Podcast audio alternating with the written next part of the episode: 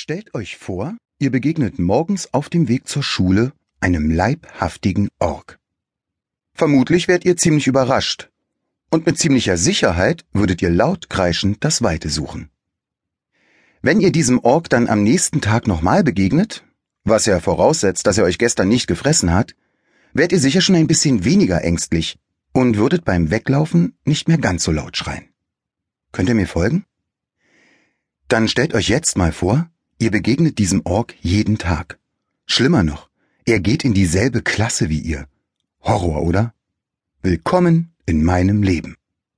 Aber ich kann euch beruhigen. Es klingt vielleicht bekloppt, doch irgendwann gewöhnt man sich sogar an einen Ork. Ehrlich. Er ist immer noch hässlich und gruselig und er hat auch immer noch dieses riesige Matschgesicht, bei dem man nicht weiß, wo man im Notfall zuerst hinschlagen soll, und es wird auch niemals wirklich angenehm sein, neben ihm zu stehen oder vor ihm zu sitzen. Das ist eben wie mit Zahnarzttermin. Immer blöd. Aber eines kann ich euch versprechen. Es wird nie wieder so schlimm wie beim allerersten Mal. Ihr wollt wissen, wer dieser Ork ist? Er heißt Aaron Bärbach. Und nur wenige haben wohl die Gabe, wenn man das so nennen will, in ihm das zu erkennen, was er wirklich ist.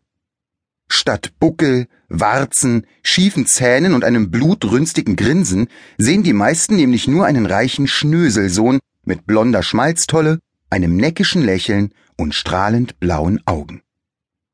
Einige Mädchen aus der Schule finden Aaron sogar voll niedlich.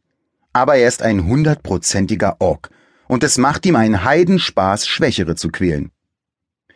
Leider bin ich nicht nur einer dieser Schwächeren, sondern auch noch der Neue in der Klasse.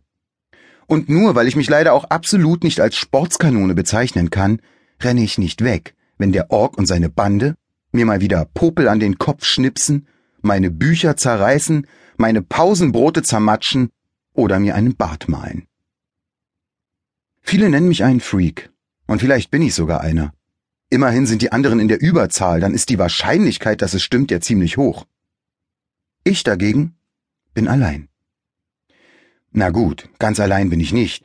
Da ist noch Franz Ferdinand. Aber Franz Ferdinand, na sagen wir mal so, sein Name ist nicht das Merkwürdigste an ihm. Mit absoluter Zielsicherheit hat sich der Einzige, der noch mehr Außenseiter ist als ich, in den Kopf gesetzt, mein Kumpel sein zu wollen. Nur weil das meinem Ansehen nicht wirklich schaden kann, nehme ich das bisher hin und versuche, den zweiten Freak aus der Klasse zu akzeptieren, wie er ist. Und zu verstehen. Das ist nicht immer leicht, denn Franz Ferdinand schert sich einen Dreck darum, ob er von anderen verstanden oder gemocht wird. Dafür bewundere ich ihn sogar heimlich ein bisschen.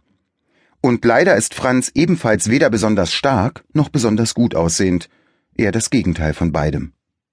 Er ist ungefähr doppelt so dick und halb so klein wie ich, und ich bin nicht gerade ein Riese. Er trägt eine Brille, von der er behauptet, er bräuchte sie nicht. Das ist auch so eine Sache, die ich nicht wirklich nachvollziehen kann. Wieso trägt man eine Brille, wenn man sie angeblich nicht braucht? Man geht ja auch nicht auf Toilette, obwohl man nicht muss. Außerdem macht Franz Ferdinand lauter uncoole Dinge und versucht nicht mal, das zu verbergen.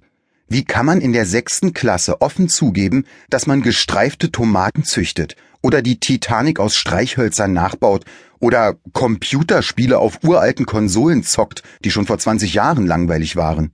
Sowas macht Franz einfach. Dadurch bekommt man nicht unbedingt viele Freunde, aber irgendwie macht ihn genau das so besonders und einzigartig, wie er eben ist. Manchmal glaube ich, dass ich ihn gerade deswegen mag. Vielleicht ist er sogar tatsächlich sowas wie mein Freund. Ach ja, mein Name ist übrigens Fred. Ich wohne seit knapp drei Monaten mit Baba, meiner Mutter, auf einem Waldfriedhof mitten in Berlin, in Köpenick, dem letzten Wurstzipfel dieser riesigen Stadt. Und ehrlich, es ist ein echter Waldfriedhof, von dem ich da rede.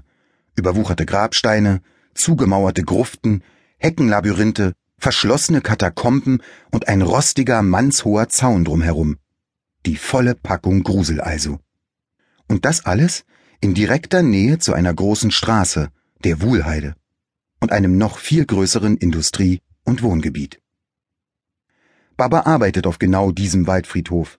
Sie ist die Friedhofswärterin und das bedeutet, sie ist sowas wie das Mädchen für alles. Deshalb wohnen wir hier auch.